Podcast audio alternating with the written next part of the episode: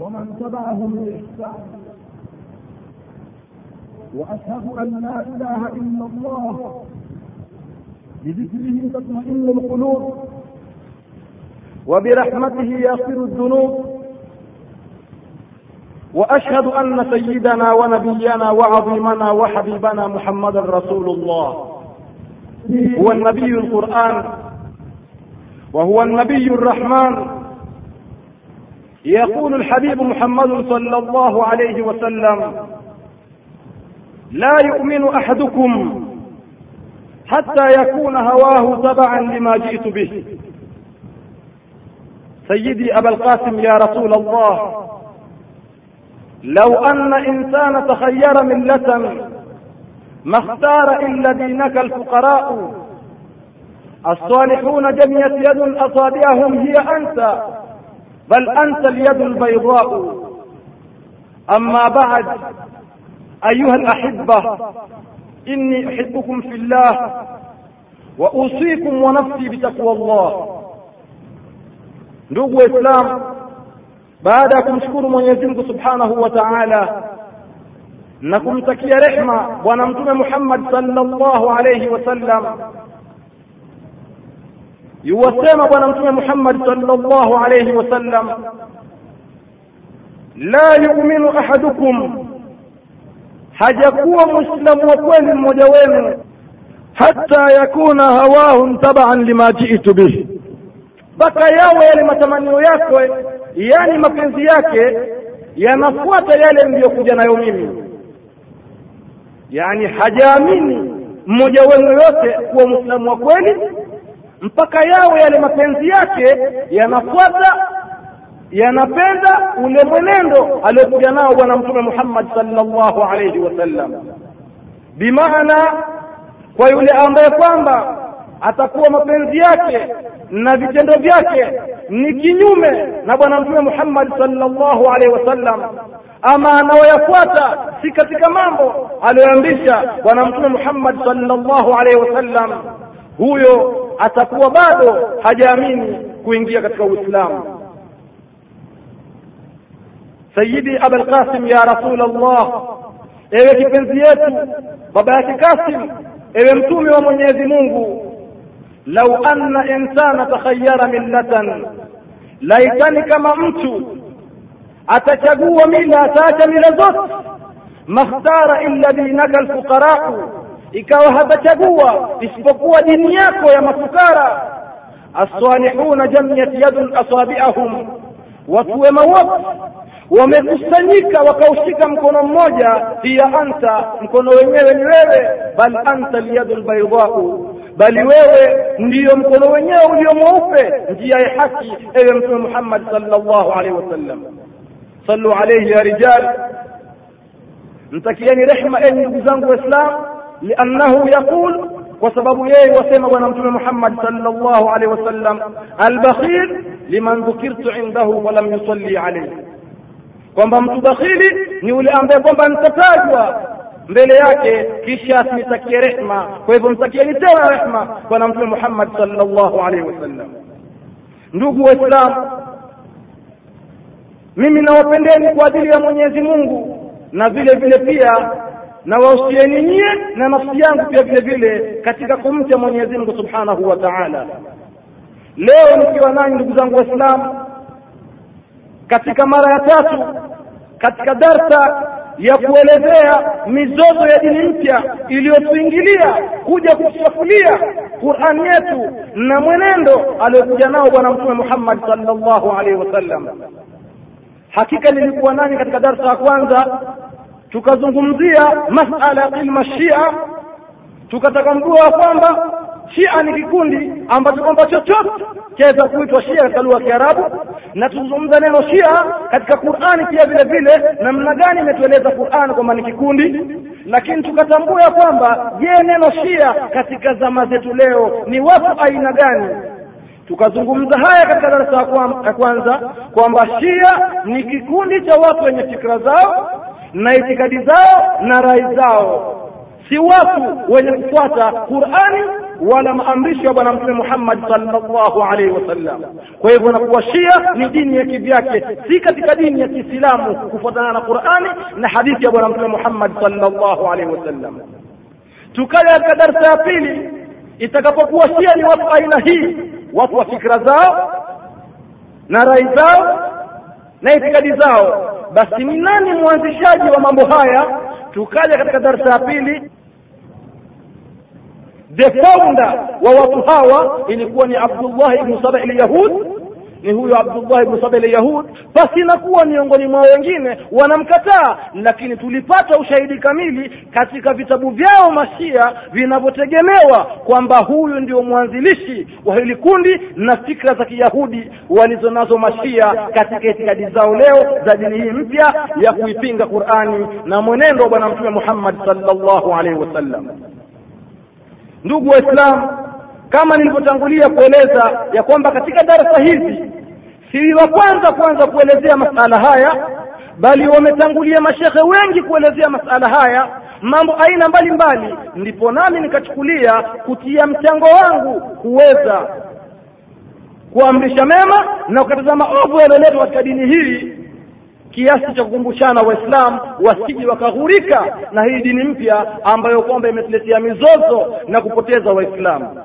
Kwa hakika wamezungumza mashehe wengi na kuweza kuwalea watu kuwafanya wazatiti kushika msimamo wao wa Ahlusunna walquran na mimi nami mchango wangu huu nazidi kuwatilia nguvu ndugu zangu Ahli Sunna ili watambue msimamo wao na wale ambao kwamba wamepagawa na hawa watu wenye dini mpya ili warudi watakapoiona haki waishikane na mwenendo wa Qur'ani na sunna ya bwana mtume Muhammad sallallahu alaihi wasallam.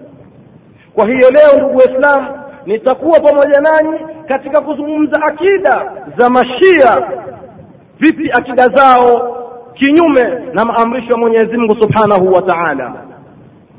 Yaqulu ulamau Shia, wanasema wanazuoni wa Kishia anna adada ayati lqurani lkarim, kwamba idadi ya aya za Qurani tukufu sabata ashara alfan ni alfu kumi na saba kama wida fi kitabi usuli min alkafi, kama ilivyopokewa katika kitabu chao hichi cha kishia usuli min alkafi.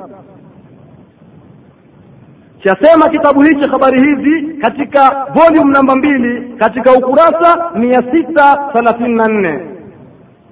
Wakad wurida fi lkafi wa huwa awsaq masdari shii lilhadith, inayopokewa katika kitabu hichi Alkafi, na ni kitabu kilichotegemewa katika hadithi cha wao Mashia.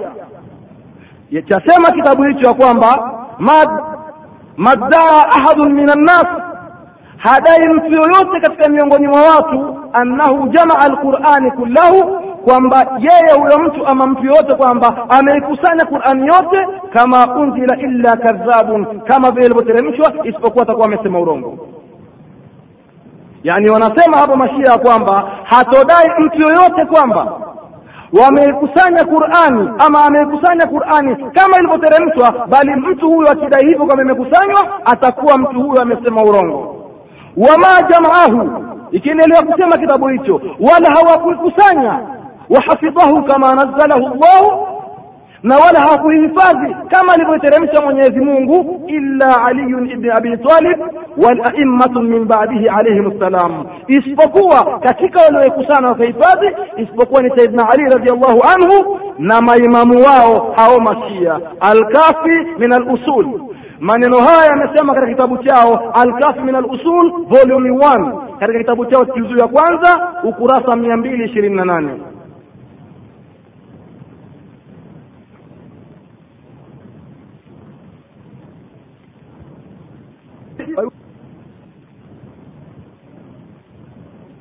Na wametoa ruhusa maulama wa kishia kwa wafuasi wao fi qiraati lqurani alladhi biaidi lmuslimina, kwa kusoma Qurani ambayo kwamba tunayo leo. Waislamu wamewaruhusu wafuasi wao waisome hii Qurani yetu iliyoko mikononi kwa Waislamu leo, hata yaatiyahum man yuallimuhum qurani shiatu lkamil bizamihim, mpaka atakapowajia wao huyo atakayewafundisha hiyo Qurani ya kishia juu ya madai yao. Alkafi min alusul yamesema maneno haya katika kitabu chao Alkafi min alusul katika juzuu ya pili ukurasa mia sita thelathini na tatu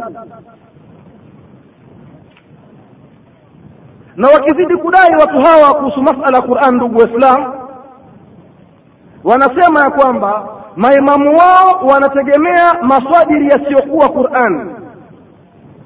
Vinatueleza vitabu vyao kuwa maimamu wao wana maswadi ambayo hutumiwa si Qur'ani wala hadithi, nayo ni alsahifa waljur waljufur waljamia wa mashafu Fatima radhiallahu anha. Kama ilivyokuja katika usuli lkafi kwamba wao wana vitabu vyao kana wavitumia pamoja na hili mashafu Fatima, akitueleza usuli lkafi katika hiki kitabu, wa inna indana Jaafar ma yadrihim, wanasema kwamba na kwetu sisi tuna Jafar. mal Jafar? Akauliza nani Jafar? Qala, akasema qultu wama ljafar nikamuuliza basi wa mwenye kunieleza nani Jaafar? Qala wiaa min adam fihi ilmu nabiyina walwasiyin, kwamba ni chombo kinachotokana na Adam, ndani yake kina ilmu cha mitume na kina wasia, wa ilmu lulama, na ilmu za maulama na wale ambao kwamba wamepita min bani Israil, katika miongoni mwa bani Israil. Thumma qala, kisha akaeleza huyu Jaafar katika hii usuli lkafi wa inna indana mashafu Fatima alayha salam, kwamba sisi hakika yetu tuna mashafu Fatima radhiallahu anha. Wama yadrihi ma mashafu Fatima, akauliza huyu mwenye kuelezwa ni lipi yenye kujulisha na ni upi huo msahafu wa Fatima? Qala fihi, akasema ndani ya msahafu huo mithlu quranikum hadha, ni mfano Qurani hii yenu mlionayo leo, thalatha marati, mara tatu yake. Wallahi kisha chasema kitabu hicho na apa kwa Mwenyezi Mungu, ma fihi min quranikum harfun wahida, haina katika Qurani yenu hii mfano hiyo hata harfu moja. Usulu min alkafi, habari hizi zimetoka katika usulu min alkafi katika ukurasa mia moja arobaini na sita. Usulu lkafi, ikizidi kukieleza kutueleza kitabu hicho chasema ya kwamba juu ya mswahafu huu na juu ya habari za Fatima wanavyozua hawa mashia inna allaha lamma kabadha nabiyihi alayhi salam, ya kwamba hakika ya Mwenyezi Mungu alipoichukua roho ya mtume wake rehma na amani zimfikilie yeye, dakhala fatimatun min alhuzn, aliingia Fatima radhiallahu anha na husni kubwa, ma la ya'lamhu illa Allahu azza wa jalla, hakuna mwenye kujua husni hiyo isipokuwa Mwenyezi Mungu mtukufu. Chatueleza hiyo usulul kafi, fa arsala ilaiha malakan yasli ghaniha akamtuma Mwenyezi Mungu malaika kwenda kumtuliza juu ya huzuni aliyokuwa nayo, wayuhadithuha, na kumzungumzisha. Yalipofika haya, fashakat dhalika ila amiri lmuminin Fatima radhiallahu anha akayashtaki mambo haya yanayomfika huzuni, na yule anayekuja kumweleza kwa kiongozi wa Waislamu, yani Saidna Ali radhiallahu anhu, yatueleza usulu lkafi. Faqala laha, hapo akasema akasema Saidna Ali, idha ahsasti bidhalika wa sami'ti saut quli li, utakaposikia umejiwa na masala kama hayo, utakapojihisi na ukasikia sauti, basi niambie. Faalamathu bidhalik, hapo akamjulisha. Fajaala amiru lmuminin, akawa Saidna Ali yaktubu, yuandika kulama samia hata athbata bidhalika mushafa mpaka akamaliza kuandika juu ya mashafu hiyo.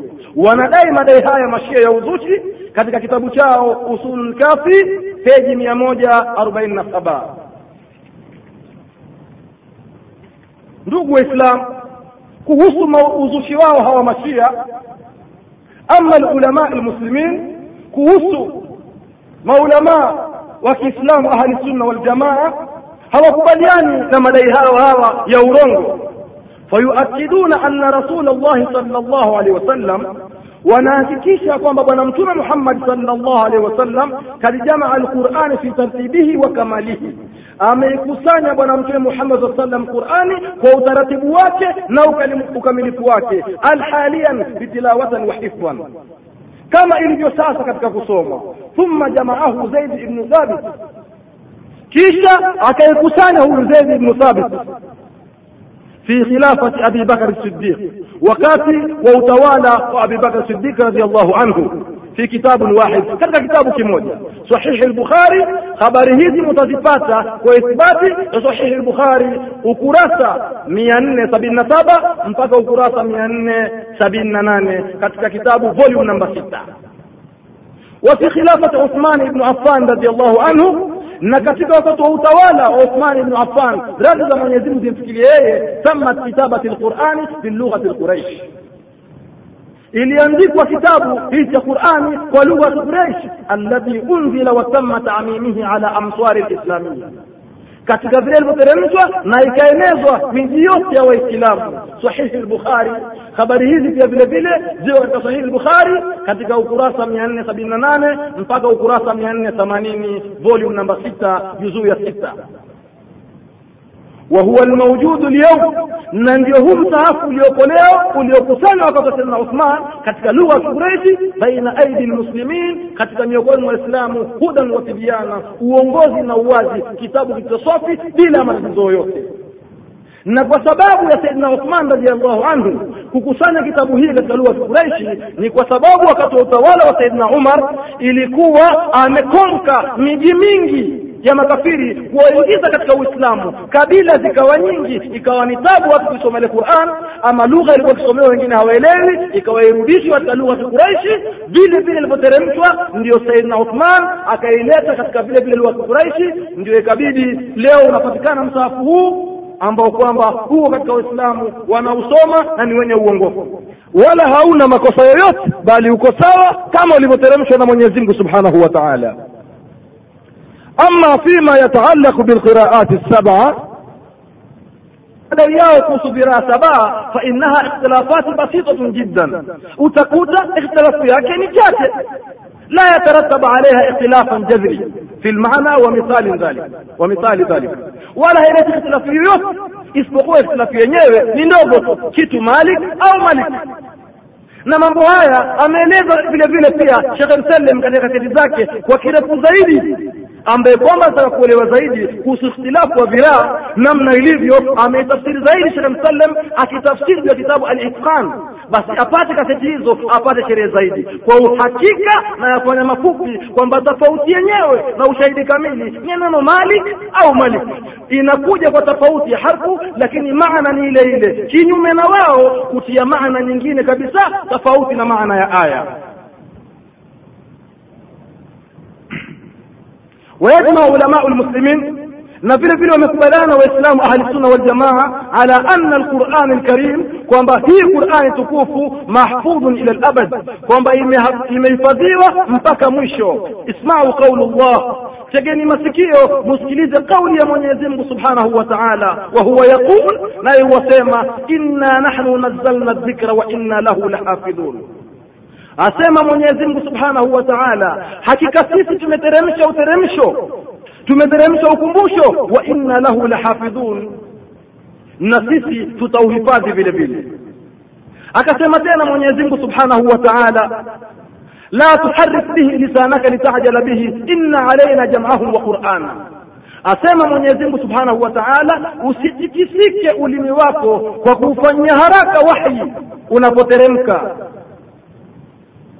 na akasema tena Mwenyezi Mungu Subhanahu wa Ta'ala katika surati Fussilat aya 41 mpaka aya 42, wa innahu la kitabun aziz, bila shaka hicho ni kitabu kiheshimiwa, la yatihi albatilu min baini yadayhi wala min khalfihi, haitakifikia batil mbele yake wala nyuma yake. Tanzilu min hakimin hamid kimeteremshwa na Mwenyezi Mungu mwenye hikma na mwenye kuhimidiwa. Mwenyezi Mungu Subhanahu wa Ta'ala yuwatupa ushahidi wazi wazi kuhusu hii Qur'ani, haiwezi kuchezewa. Lakad wa'ada Allahu bihifdhihi wa ليكون liyakuna nibrasan wa hudan كل fi وزمان. Mwenyezi Mungu Subhanahu wa Ta'ala anatoa ahadi ya kuhifadhi hiki kitabu na kuwa ni uongozi wa Uislamu fi kulli makan, mahala popote wa zaman na zama zote, hata maisha ya baadaye. Wakati wowote Qur'ani itakuwa ni yenye kuhifadhiwa na kuhusu ahadi hii, enyi ndugu zangu Waislamu, hakuitoa mwenyezi mungu subhanahu wa taala kwa mifano ya vitabu vingine vilivyotangulia bali ameitoa haswa kwa ajili ya quran.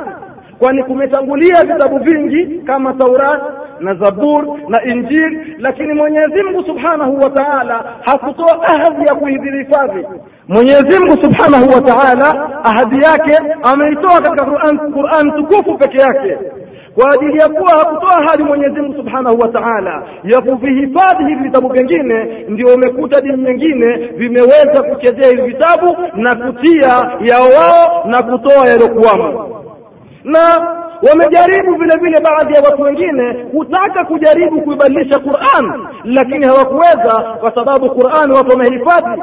Walijaribu kutaka kuibadilisha aya inayosema ya ayuha alladhina amanu atiu Allah wa atiu rasul wa ulil amri minkum, wakataka kutia wao wa ulil amri alaikum, kwamba enyi mlioamini mtuini Mwenyezi Mungu na mtume wake na wale ambao kwamba wanawatawala nyinyi wa ulil amri minkum, na itakapokuwa na wale ambao kwamba wanawatawala katika miongoni mwenu, yani Waislamu, wakataka kuifanya wao wa ulil amri alaikum, na wale ambao kwamba wako juu yenu yani hata kama ni kafiri ikiwa itakuja alaikum kafiri ikiwa na watawala akiamrisha jambo mumfuate lakini imekuja wa ulil amri minkum na wale ambao kwamba watawala miongoni mwenu yani nyinyi waislamu.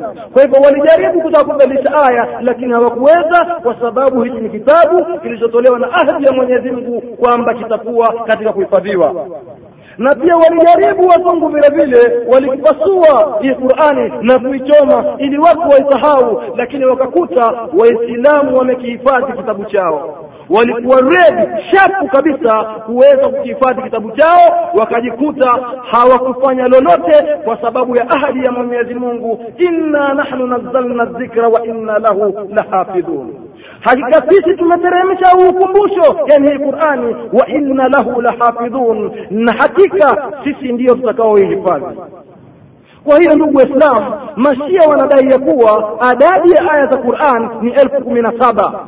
Wanasema maneno haya katika kitabu chao usuli min alkafi na sisi ahli sunna wal kwa uhakika tunaitakidi na ndivyo ilivyo ya kuwa aya za Qur'an ni alfu sita na mia mbili na thelathini na sita bila ya bismillah. Sasa wao wadai kuwa hii Qur'ani imepungua. Sasa tuwaamini wao ama tumwamini Mwenyezi Mungu? Wana ushahidi gani kuwa wao Qur'ani imepungua na hali ya kuwa Mwenyezi Mungu ushahidi kwamba inna nahnu nazzalna dhikra wa inna lahu lahafidhun, hakika sisi tumeteremsha huu ukumbusho, yani hii Qur'ani, wa inna lahu lahafidhun, na hakika sisi ndiyo tunaoilinda. Sasa ikiwa Mwenyezi Mungu kila kitu, aliumba kila kitu katika ulimwengu, kesha weka guarantee ya kuilinda, vipi wao wakuambia Qur'ani imepungua? Tutamwamini mwanadamu ambaye kwamba jalala na kusahau ama tutamwamini mwenyezi mungu. Jawabu linakupa itakuwa lazima tumwamini mwenyezi mungu subhanahu wa taala ambaye kwamba ni muwezo wa kila kitu. Kwa hivyo ndugu waislamu tunarudi tena kuangalia mtizamo wao mashia kuhusu hadithi za bwana mtume muhammadi salllahu alehi wasallam. Wanasema maulama wa kishia kuwa sunna neno sunna au hadithi ni yale aliyosema mtume Muhammad sallallahu alaihi wasallam au waliosema maimamu wao. Lakini hebu tuangalie ndugu zangu Waislamu, tukiangalia katika kitabu chao kikubwa walichokitegemea kama vile sisi ahli sunna wal tulivyokiamini kitabu chetu Bukhari eh?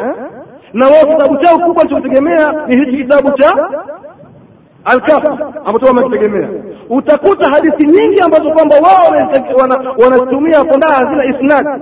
Pasi na isnad imepokewa na nani? Utakuta ukuti mambo hayo. Na mengi katika yaliyoko ndani na tukiangalia nyingi katika hizo hadithi zao zapingana na Qur'an na mengi yaliyoko ndani hazisemi qala rasulullah bali utakuta qala limamu kadha wa kadha wa kathira minha la isnada lahu Eh?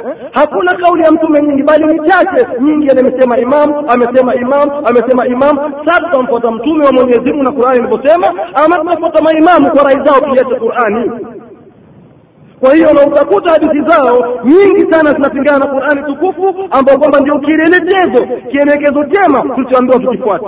Kwa mfano hadithi aliyopokea saidina ali radiallahu anhu kutoka kwa bwana mtume muhammad sallallahu alaihi wasallam ya kuikataza ndoa ya muta hivyo katika sahihi bukhari lakini kwa vile yapingana na akida ya kishia utakuta haimo katika kitabu chao cha alkafi na hizi ndizo kazi zao kuhepa yale mambo ambayo kwamba yanawapinga katika akida zao.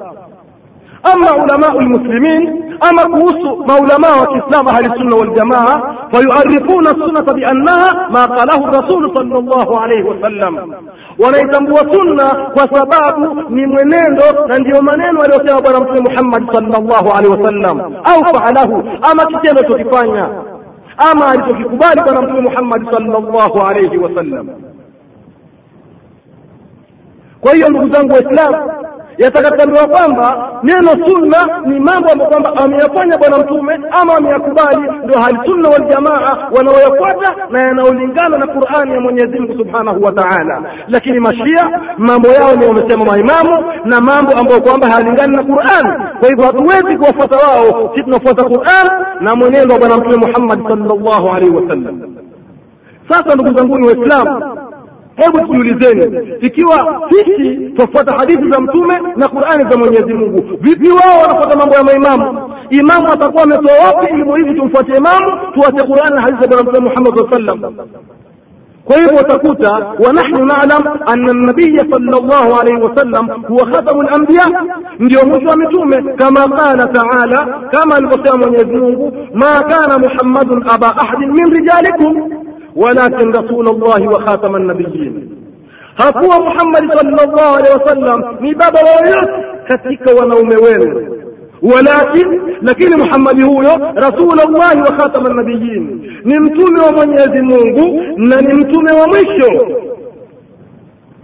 ولا ينبغي ولا يوجكان لأحد أن يتلقى وحي من الله بعده ويوجد كفة وحي بعد كفة بنا محمد صلى الله عليه وسلم هاي يوجكان كبيسا متوسما كوانا فتى وحي فالوحي الإلهي خاصا بالأنبياء وحي خاصة بواجب النجوم والرسل وعندما يساوي العالم الشيعي يتكفوا mwanachuoni wa kishia kuweka sawa kwamba وبين الأقوال الرسول والأئمة والأئمة الشيعة kuhusu kauli za mtume na kauli za mashia. Fakaanama yakunu biana alaimatu aidan yatalakauna wahyan ilahiya itakapokuwa naye kama imamu wao sawa pamoja na mtume ni kama kwamba pia maimamu wa kishia pia wanapokea wahi kutoka kwa mwenyezi mungu. Walambiya kama mfano wa mitume.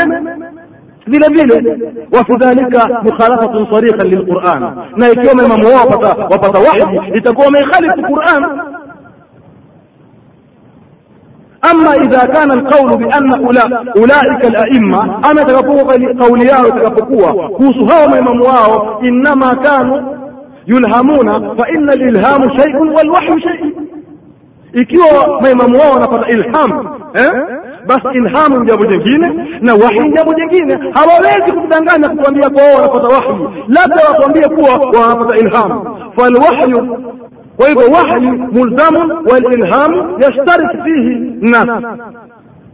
Wala yalzamu itbaihi. Kwa hivyo wahyi unalazimika kufuatiwa kwa kufuatiwa mitume na ilham wanapata watu wengi hata kwa mitume wala si lazima kufuata. Kwa hivyo sisi tunamfuata mtume mwenyezi mungu kwa sababu anapokea wahi, na baada ya kufa mtume mwenyezi mungu wahi umefungika. Kwa hivyo wakidai kuwa maimamu wao wanapata wahi ni warongo na wanazua na wanaekhalifu qurani ya mwenyezi mungu subhanahu wa taala.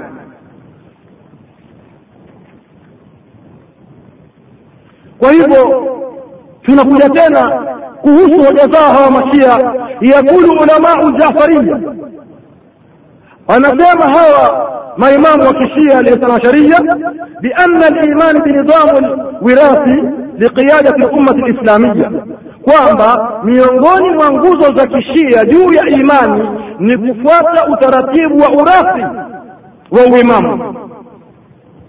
Wanasema hawa mashia kwamba miongoni mwa nguzo za kishia juu ya imani mtu kuamini ni kufuata utaratibu wa urathi wa uimamu. Sasa hapo tunakuta ya kwamba falimamatu idhan lada ulamau jafariya rukni min arkani liman alati la yati min bainiha kwa hivyo wanachukulia kwamba kwa hiyo wao wanachukulia kwamba ulamau jafaria hawamashia kuwa huu imamu rukn min arkani liman kwamba kwa wao mashia ni nguzo katika nguzo za miongoni mwa imani kama vile ambavyo kwamba alimanu bilmalaika walqadar khairihi wa sharrihi wa hiya aidan rukni min arkani lislam kama ilivyo nguzo hizi za imani wameifanya pia hii nayo ni katika nguzo za kiislamu mithli shahadataini wassalatu walhaji wamesema maneno haya katika kitabu chao alkafi volume 1 peji mia mbili na kumi ama maulamaa wa ahlusunna waljamaa wamepinga ile fikra ya mashia ya urathi wa uimamu katika uislamu. Bali na qurani nayo pia vile vile imepinga na hadithi pia vile vile hazikubaliani na jambo hilo kwa sababu ni jambo ambalo kwamba ni la uzushi wamezua wao. Na hii qurani tukufu inawasifu waislamu kwa kusema kwamba yuwasema mwenyezi mungu subhanahu wa taala katika surati shura aya namba thelathini na nane walladhina stajabu lirabbihim na wale waliomwitikia mola wao kwa kila amri zake wa aqamu sala na wakasimamisha swala wa amruhum shura bainahum na wakawa wanashauriana katika mambo yao baina yao wa mimma wa yunfiqun na wanatoa katika yale tuliyowaruzuku. Iwasema tena mwenyezi mungu subhanahu wa taala kumwamrisha mtume wake muhammadin sallallahu alaihi wasallam asema katika suratu ali imran aya mia moja hamsini na tisa. Fabima rahmatin min allahi linta lahum.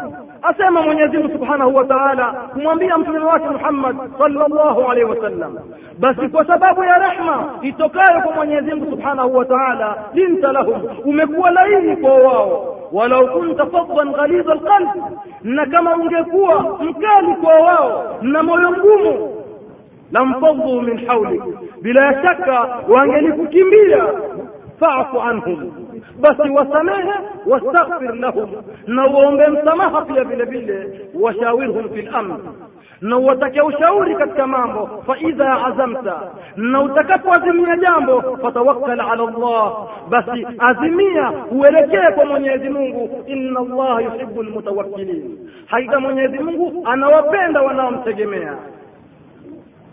Sasa tuje katika hali sunna waljamaa je tuangalie ndugu waislamu. Hii imani wanaodai mashia kwamba kuwaamini maimamu.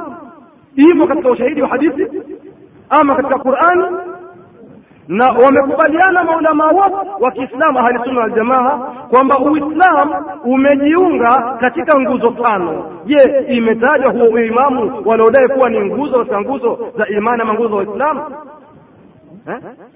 Katika nguzo tano za uislamu ama zilizojengwa juu ya uislamu shahadatun an la ilaha illa allah wa anna muhammadan rasulullah. Ni kushuhudia kwamba hapana mola apasaekuabudiwa kwa haki illa mwenyezi mungu na hakika muhammadi ni mtume wa mwenyezi mungu. Wa iqamu sala na kusimamisha swala. Wa itau zaka na kupeana zaka wa saumu ramadan na kufunga mwezi mtukufu wa ramadan wa hiji lbaiti llahi alharami liman istataa ilaihi sabili na kuhiji baiti ya mwenyezi mungu kwa yule mwenye kuweza haya hizo katika nguzo tano katika kujengwa uislamu. Hatujaona kuwa hapo kwamba uimamu wa kuwakimashia kuwa katika nguzo islamu zimetajwa. Sasa tuje tena katika ahlusunna waljamaa katika nguzo sita za imani. Je upo kwamba kuwafuata maimamu mashia kwamba iko nguzo hiyo? Na kama walivyokubaliana maulamaa wa ahlusunna waljamaa kwamba nguzo za imani ni sita ya kwanza imanu billahi ni kumwamini mwenyezi mungu. Wa malaikatihi na malaika wake wa kutubihi na vitabu vyake wa rusulihi na mitume yake walyaumi lakhir na siku ya mwisho. Walqadar wa bilqadari khairihi wa sharihi min allahi taala. Na kutokana na, makadirio ya mwenyezi mungu ya kheri na ya shari yote tokamana na mwenyezi mungu utasoma mpaka qurani. Min alifiha ila yaiha. Kuanzia mwanzo mpaka mwisho hupati hata aya moja. Kama utapata inasema kwamba kuwafuata maimamu ni nguzo katika nguzo za imani ya kiislamu. Ama ni nguzo katika nguzo ya kiislamu bali utakuta ni uzuchi wameuzua. Hutapata ushahidi wao wa masia katika qurani wala katika hadithi sasa tuwafuate nane ndugu zangu waislamu? Na wauliza nyinyi mashia mnawafuata hawa watu wenu. Ushahidi wa qurani juu ya kuamini maimamu kwamba ni nguzo katika wa kiislamu. Ama ni nguzo katika wa imani. Mbona katika qurani hakuna? Wala katika hadithi iliyojengezewa nguo za kiislamu pia hakuna? Sasa tuwafuate wao na tumfuate mwenyezi subhanahu wa taala?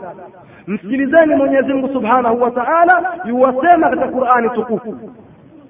Ya ayuha ladhina amanu yuwasema mwenyezi mungu subhanahu wa taala enyi mlioamini aminu billahi wa rasulihi mwamini mwenyezi mungu na mtume wake walkitabi alladhi nazzala ala rasulihi na kitabu ambacho kwamba amekiteremsha kwa mtume wake walkitabi alladhi anzala min qablu na vitabu alivyoteremsha zamani waman yakfur billahi wa malaikatihi, na yule ambaye kwamba atamkufuru Mwenyezi Mungu na malaika wake, wa kutubihi, na vitabu vyake, wa rusulihi, na mitume yake, wal yaumil akhir, na hiyo siku ya mwisho, fakad dhalla dhalalan baida, hakika huyo amepotea upotofu ulio mbali.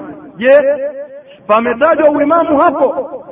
Hadithi hazikutaja kuamini uimamu kwamba ni katika imani katika nguzo ya Kiislamu, na aya yathibitisha kwamba kuamini maimamu wa kishia si katika nguzo ya imani ya Kiislamu, bali ni wazushi wamezua mambo yao haya. Lakini Mwenyezi Mungu Subhanahu wa Ta'ala ameisema aya hii kwa kuthibitisha kwamba kuamini imani, kumtambua Mwenyezi Mungu na kuamini dini yake ni kumwamini Mwenyezi Mungu Subhanahu wa Ta'ala na vitabu vyake na mitume wake na malaika wake na kuiamini siku ya mwisho. Basi na kutajwa kwa maimamu wao. Hakukutajwa katika qurani wala hakukutajwa katika hadithi za bwana mtume muhammad sallallahu alaihi wasallam. Haya sasa tutokeni huko. Tuje katika zani nyingine walioizua uzushi wao juu ya dini.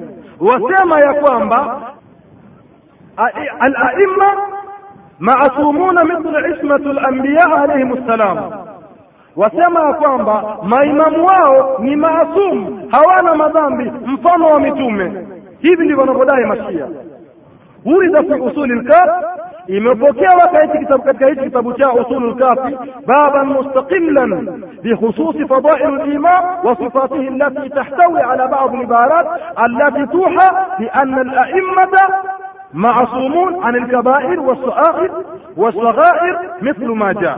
Wanadai ya kwamba imepokewa katika kitabu chao mlango haswa kuhusu fadhila za hawa maimamu wao, kwamba baadhi ya maimamu wao baadhi ya maneno ambayo kwamba hawa maimamu wao ni mahasum, wako mbali na madhambi makubwa na wako mbali na madhambi madogo. Chasema hicho kitabu chao ya kwamba alimamu mutahhar min aldhunubi walmubaraa min aluyub kwamba hawa maimamu wao wametahirishwa na madhambi hawana madhambi na wako mbali na aibu. Waulida fi nafsi lkitab na pia vile vile imepokewa kutoka kitabu hicho hicho fahuwa maasum muayidun muwafiqun musaddid kwamba wamepewa taufiki na wametoshelezwa. Kad amana min alkhata walzalal kwamba wamewekwa mbali na makosa na upotevu yakhusuhu llahu bidhalika liyakuna hujjatun ala ibadihi wa shahidan ala khalqihi kwamba mwenyezi mungu amewachagua ama amemchagua huyu imamu juu ya mambo hayo ili awe ni huja juu ya waja wake na ni mashahidi juu ya viumbe vyake mwenyezi mungu وبالإضافة إلى ذلك na katika zaidi juu ya hayo fa inna alulamaa yarauna anna alaya hawa maulamaa wa kishia wanaona juu ya aya hii ya kwamba innama yuridu llahu yudhiba ankum rijsa ahla baiti wayutahirakum tathira kwamba mwenyezi mungu anawatakia kuwaondolea uchafu enyi watu wa nyumba ya bwana mtume muhammad saa sallam na anawataka kuwatakaseni kabisa kabisa. Wanaichukulia aya hii hawa maulama ya kishia kwamba wanaitilia nguvu kwamba msemo wao kuwa maimamu wao wametahirika kwa hakika ya hawa mashia juu ya maoni yao ndugu waislamu yanafanya akili za watu ziwe hazifanyi kazi ziwe zimeparalyze na kuua fikra za waislamu ya kuwa hawa maimamu wao waweza kufanya lolote pasi na kupingwa. Na hii haiji katika haki za kiislamu kwa sababu iwapo wewe ni kiongozi una haki ya kushauriwa ikiwa utakosa uelekezo. Lakini maimamu wakishia lengo lao wao wanavyotaka wao ni kwamba wafanye watakavyo pasi na kupingwa na naitani kama tutapima katika mizani ahlu sunna wal katika Qur'ani na hadithi za bwana mtume Muhammad sallallahu alaihi wasallam hatuoni ushahidi wowote wa wenye kuwatilia nguvu. Basi na wao kuwa wanaitazania aya hii kwamba wanajichukulia kuwa ndiyo inawatilia nguvu kwamba wao ni maasumu na anadai anayedai madai haya ni huyu mwanachuoni wao katika kitabu chake Atibiani fi tafsiri al-Quran li Abi Jafar Muhammad Hasan al-Tusi amesema maneno hayo katika kitabu chake hichi juzuu ya nane peji mia tatu thelathini na tisa. Na akizidi kudai kuwa hii aya inawahusu tu mtume Muhammad saa sallam pamoja na Fatima na Saidina Ali na Hussein pamoja na hasan wakidai hii aya hii ndiyo dalili ya hawa watu watano peke yake na wanawatoa wake za bwana mtume Muhammad sallallahu alaihi wasallam.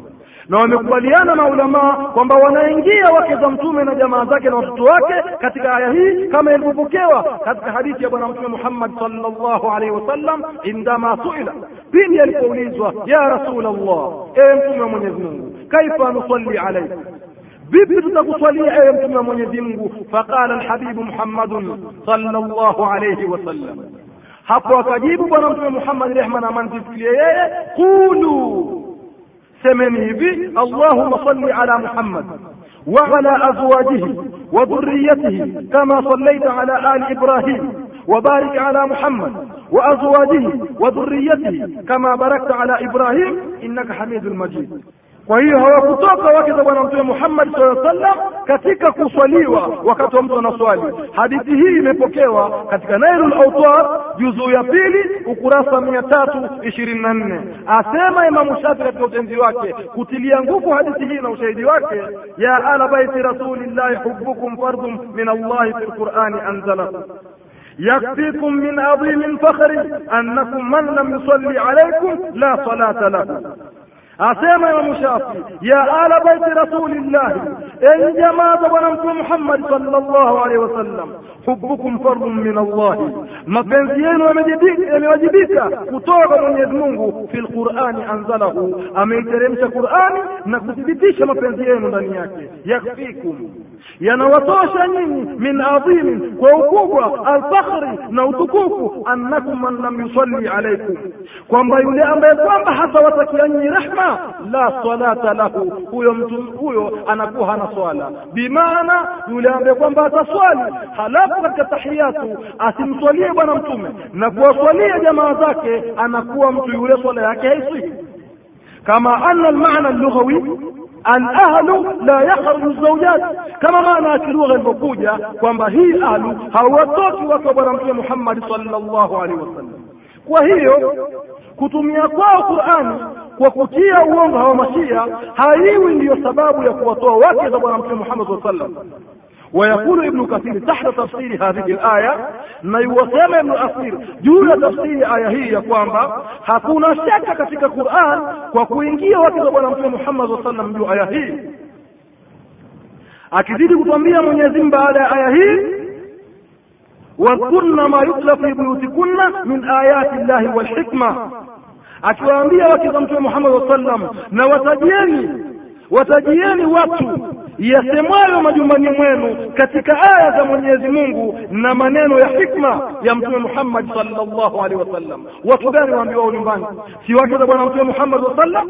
Kwa hivyo utakuta mashia hoja yao ya kutaka kuwatoa wake za bwana mtume Muhammad sallam hazina ushahidi, si katika Qur'ani wala katika hadithi.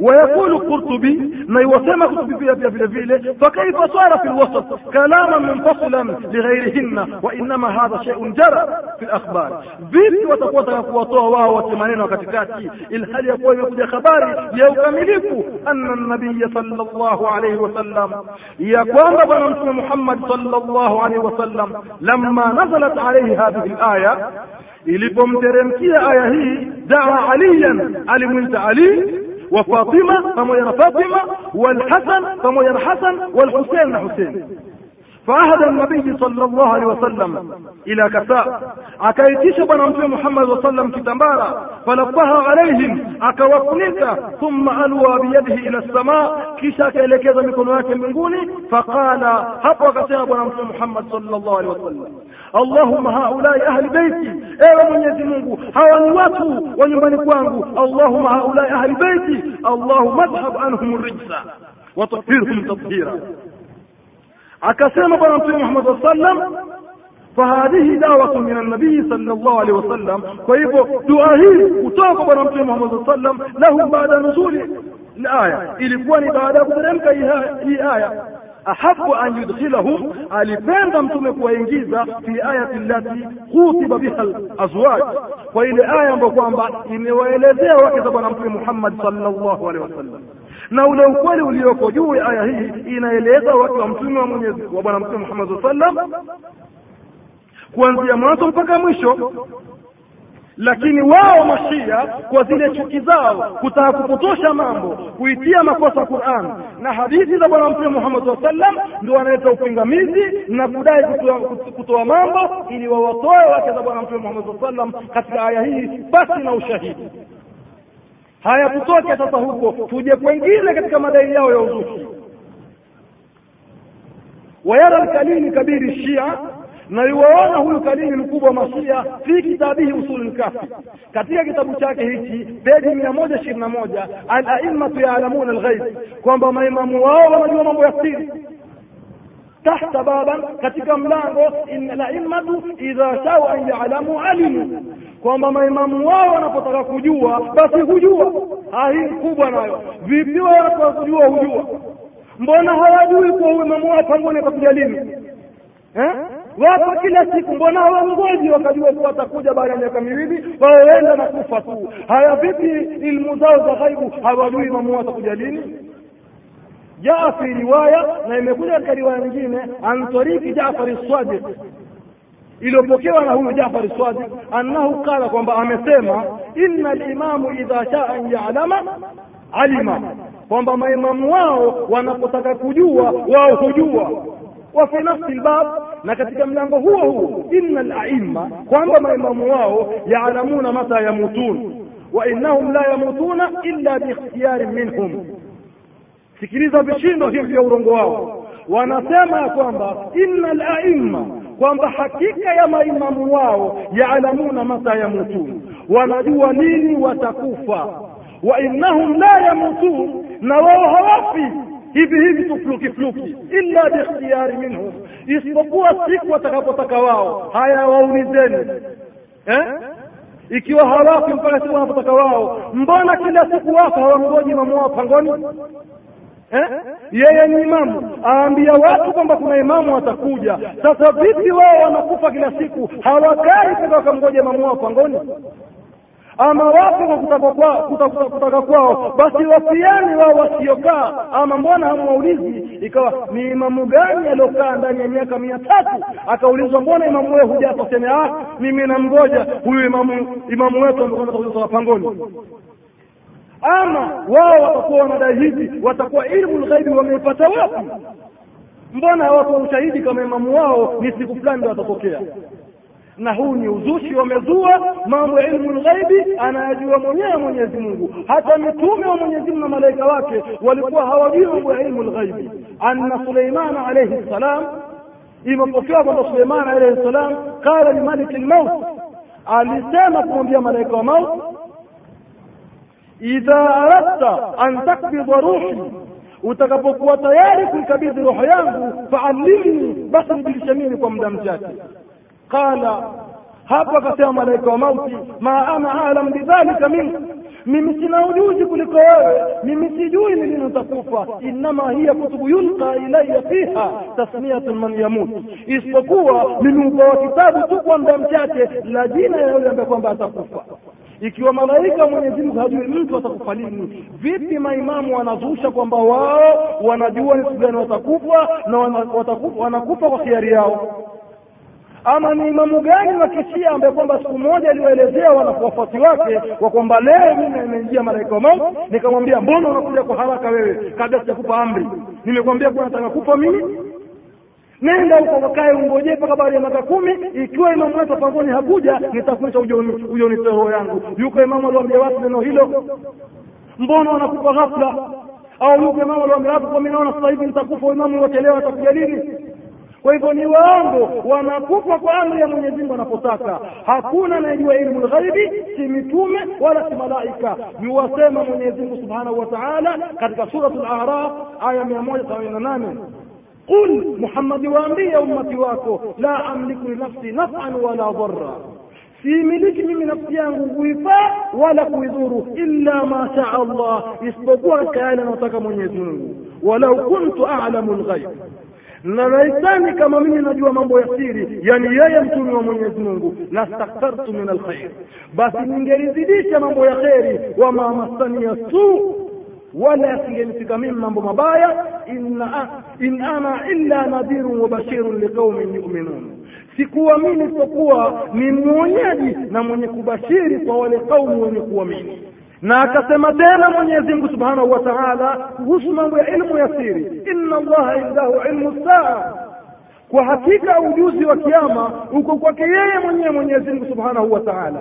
Wayunazilu lghaith na yeye ndo anayeteremsha mvua pale wakati anaotaka. Wayalam ma fi larham na pia ni mjuzi wa vile vilivyo katika kizazi. Wama tadri nafsun madha taksibu ghada wala haijui nafsi ni kitu gani itakachokichuma kesho.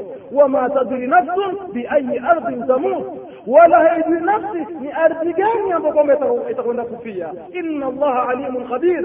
Mwenyezi mungu ni mjuzi wa habari zote. Vipi maimamu wa mashia wao wanachukua jukumu hili kwamba wao wana habari kama hizi? Basi hawasiakili wale wafuasi wakazinduka? Hata huo urongo mtu hudanganywa ni urongo kuvuka mipaka namna hii? Urongo mdogo ambao kwamba fanana na ukweli ni mfano wa nyati na ng'ombe. Ukaonyeshwa yule mnyati mtakwambia yule ng'ombe ule nyumbani wa kufuga nyumbani leo mtu akuonyesha mfano ambao kwamba hauingii akilini kwamba wao ni mambo ya siri? Na wangapi wangapi wafa pasi na kujitambua kwa hivyo ndugu waislamu hakika hawa maimamu wa kishia mambo yao ni upotofu na madai yao yote ni ya kupoteza watu ili watoke katika maamrisho ya mwenendo wa qurani na sunna za bwana mtume muhammad salllahu alehi wasallam. Kama tulivyotangulia kusema kwamba wao wamedai ya kwamba maimamu wao yanafuatana kauli zao na bwana mtume lakini tunakuta kwamba kauli zao zinapingana na quran na hadithi za bwana mtume muhammad salllahu alehi wasallam. Mtume wa mwenyezi mungu mungu mwenyewe hajui mambo ya siri. Vipi leo wao wakawa wanajikazania kwamba wanajua mambo ya siri na ikawa watu wahadaika na wanawafuata? Basi na kuzingatia zindukeni ndugu waislam murudi katika haki kufuata quran na mwenendo wa bwana mtume muhammad salllahu alaihi wasallam. Tuje katika dhani nyingine wanaodai mashia ya kuzidi kupotosha watu inna manzilata alaima ya kwamba kuhusu hawa maimamu fauka manzilati nubuwa wa risala kwamba cheo chao kimeshinda utume. Imepokewa katika usulu lkafi riwayatan naklan an alimam kwamba imepokewa sajia kutoka kwa imamu wao jafari sadiq anna alaima kwamba hakika hawa maimamu wao nalu walipata مرتبة فوق مرتبة موسى والخضر هذا ما نصه yasema kwamba kwamba hawa maimamu wao wamepata cheo cha juu kuliko cheo cha nabii musa pamoja na lkhidr wakasema ya kwamba katika kitabu hicho katika kio chao lau kuntu baina musa walkhidr yani huyo imamu wao wasema kwamba laitani ningelikuwako mimi na musa na lkhidr la akhbartuhuma ningeliwaelezea anni alam minhuma kwamba mimi ni mjuzi kuliko wao. Yani huyo imamu wa kishia atawaelezea musa na alkhidr alaihim assalam kwamba yeye ni mjuzi kuliko wao. Wala anbat wala ambatuhuma. Na nitawatambulisha ma laisa fi aidihima. Yale ambayo kwamba hayako katika mikono yao. Angalia vituko hivi. Ati imamu wa mashia leo ana ujuzi na ajua mambo kumshinda nabii musa. Eh? wakizidi kueleza ya kwamba lianna musa walkhidr kwa sababu hakika musa walkhidr alaihim assalam atwaya ilmu makan wamepewa ilmu katika ilmu zilizopita walam yutaya ilmu ma yakunu lakini hawakupewa ilmu za mambo yatayokuja baadaye. Wama huwa kainun hata yakumu saa wala mambo mengine yatakuendelea mpaka siku ya kiama ina maana wao wana ilmu za sasa na za baadaye na mpaka siku ya kiama sasa yuko imamu ambaye kwamba ashasema kwamba yeye tayari mtu wa peponi au yuko imamu ashajitafsiria kwamba yeye habari zake ni vipi utaratibu wake utakuta kwamba hawa watu ni waongo katika maadai yao. Wayukafiru tahawi na kulingana na hoja kama hizo walizodai kwanza maneno hao wameyasema katika kitabu chao usulu lkafi peji mia moja na sitini. Wayukafiru tahawi na iwasema tahawi kwamba mwenye kudai mahadai haya ni kafir wa huwa yumakilu aqidatu ahlu sunna na anawakilisha anathibitisha akida za ahli sunna kwamba yoyote kullu man yatakid bianna ahadan min albashar afdal min alambiya kwamba yoyote atakayeitakidi katika mtu kwamba yeye ni bora kuliko mitume huyo amekufuru فما بال الحكم الذين يدعون بعض صفات الله التي تفرد بها سبحانه للبشر كعلم الغيب والعصمة الكاملة هاي تكواد ولن كدai sifa za Mwenyezi Mungu kwanzao wa sifa zinazomstahiki Mwenyezi Mungu zote wakadai kwamba wao ni wenye kujua mambo ya siri na ukamilifu ni wao wao na kila kitu. Ikiwa mtu mwenye kudai tu kwamba yeye ni bora kuliko mtume si mwislamu tena sefule ama keifu wale ambao kwamba wamedai sifa za mwenyezi mungu wao za mambo ya siri na kwamba wao wamepewa cheo cha duniani na mambo yote ya ukamilifu wamepewa wao. Sitakuwa wamepewa mipaka kabisa mipaka ya mwenyezi mungu kwa hivyo mtakuta ndugu waislamu kwamba hao watu ni wapotevu wanaipinga qurani ya mwenyezi mungu subhanahu wa taala.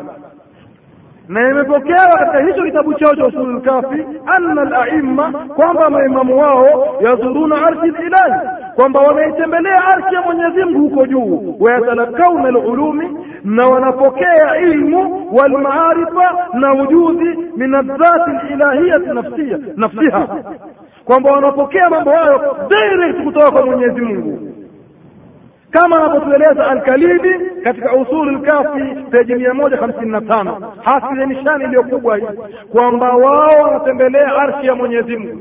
Si mambo makubwa haya, na watu wakawa wanaamini upotevu huu. Kwa hivyo mutakuta, ndugu Waislamu, itikadi za mashia zinapingana na Qur'an na hadithi za Bwana Mtume, ni upotevu mtupu. Ni wajibu ya watu baada ya kuwaidhika na masala haya kurudi katika mwenendo wa Mwenyezi Mungu na qurani yake na hadithi za Bwana Mtume muhammadi sallallahu alaihi wasallam. Sasa tujeni tena kuhusu mshindo mwingine wa mashia kuhusu hii kadi yao ya taqiya. Ataqiya juz'un min alimani inda shia takia ni kipande katika miongoni mwa imani katika mashia. Na maana ya takia ni kudhihirisha ni kudhihirisha kile kilicho tofauti na moyo wake. Anaweza kujifanya kwa pamoja nawe lakini katika moyo wake yuko tofauti na yale maridhio yake ambayo kwamba anayadhihirisha mbele yako. Inna taqiya ruknun asasi min mutakidati shia. Kwa hivyo hii taqiya mtu kuwa blackmail eh? ni kujifanya mtu eh, ni nguzo ambayo kwamba imetegemewa na mashia haithu anna laimata shia anna laimata shia kiwango cha kwamba hawa maimamu wa kishia kaditabaruha muhimman fi ddin wameizingatia kwamba ni jambo la muhimu katika dini kama jaa usuli lkafi kama ilivyoja katika usuli lkafi mathalan عن الإمام جعفر الصادق حيث قال imepokea kutoka kwa Imamu Jafar Sadiq pili aliposema attaqiyatu min dini, kwamba takia ni katika dini yangu wa dinu abai, na dini ya baba zangu, wala imana liman la taqiyata lahu, wala hana iman kwa ule ambaye kwamba hana takia. Imepokewa hii katika Kalini peji mia nne themanini na tatu kikizidi kutueleza kitabu chao hichi ya kwamba amesema huyu Ridha alaihi salam la dina liman la waraa lahu. Hana dini yule ambaye kwamba atakuwa hana hofu wala imana liman la taqiyata lahu. Wala hana iman kwa yule ambaye kwamba atakuwa hana taqiya faqila hapo akaulizwa ya ibna rasul allah ewe mtoto wa mtume mwenyezi mungu ila mata mpaka lini? Qala wa hiya ila yaumu khuruju kaimuna. Nayo ni mpaka siku atakapotoka kiongozi wetu. Faman taraka taqiya yule ambaye kwamba ataiacha takia kabla khuruji kaimana kabla hajatoka kiongozi wetu falaisa minna atakuwa si katika sisi. Nafsu lmasdar katika kitabu hicho hicho ukurasa mia nne themanini na mbili. Wakizidi kueleza katika kitabu chao ya kwamba innakum ala dini man katamahu aazahu llah kwamba haita nyinyi mashia yani hao mashia muwe katika dini ambaye kwamba ataficha aazahu llah mwenyezi mungu atamwenua waman adhaahu na yule ambaye kwamba ataeneza mambo haya adhallahu llah mwenyezi mungu atampoteza. Katika kitabu hicho hicho peji mia nne themanini na tano. Na kutokana na kauli hii hizi zao walizozieleza za mashia yaonyesha wazi umuhimu wa takia katika dhehebu ya dini yao wazi kwamba wao maimamu wao wanatumia takia hata katika mambo ya kidini pia vile vile. Na imepokewa kutoka kwa Zurar ibnu Ayun an Abi Jafar kan kwamba huyo Abi Jafari wasema saaltuhu an, an masalatin faajabani, kwamba alimuuliza kuhusu masala fulani na akamjibu thumma jaahu rajulun, kisha akaja mtu mwingine. Fasalahu anha, akamuuliza masala yale yale, faajabahu bikhilafi ma ajabani, akamjibu kinyume na vile alivyonijibu mimi. Thumma jaahu akhar, kisha aja mwingine tena, faajabahu bikhilafi ma ajabani, akamjibu tena tofauti na vile alivyomjibu yeye. falamma kharaja rajulani, walipotoka watu wawili, akamuuliza yabna rasul Allah, ewe mtoto wa mtume wa Mwenyezi Mungu, rajulani min ahli al-Iraq man sabakakum kadama yasalani faajabta kulla wahidin ghaira ma ajabta sahibahu wamekuja watu wawili kutoka Iraq wakakuuliza masala na ukawajibu jawabu mbalimbali faqala akasema huyu Zurar akasema ya Zurar ewe Zurar hadha khairun lana majibu haya niliyojibu ni bora kwetu. Wa afka lana walakum. Na pia itakuwa bora kwenu kwa baadaye ili musieleweke msimamo wenu. Na hivi ndivyo walivyomashia kwamba wao hiitakia ni kutoeleka kwao. Akukubalie jambo kumbe ni kinyume naelewa katika moyo wake na akiondoka hapo anakulani. Hii ndio maana yatakia kwamba anakuridhia mambo kiwaziwazi ndani ya moyo anakukatalia na kukulani. Ndugu waislamu asalu llaha an yanfana bima samina. Twamwomba mwenyezi mungu atupe manufaa kwa yaliyoyasikia na tutakuja endelea tena insha allah kwa kuzungumza zaidi hii takia kuhusu unafiki wa mashia. Kwa sababu maana ya takia katika ilivyo sheria ni jambo unafiki kudhihirisha aliyoko wazi kinyume na moyo wako. Kwa hivyo insha allah nitakuja kuwa pamoja nanyi katika darsa inayofuatia tukielezea zaidi masala ya takia wassalamu alaikum warahmatullah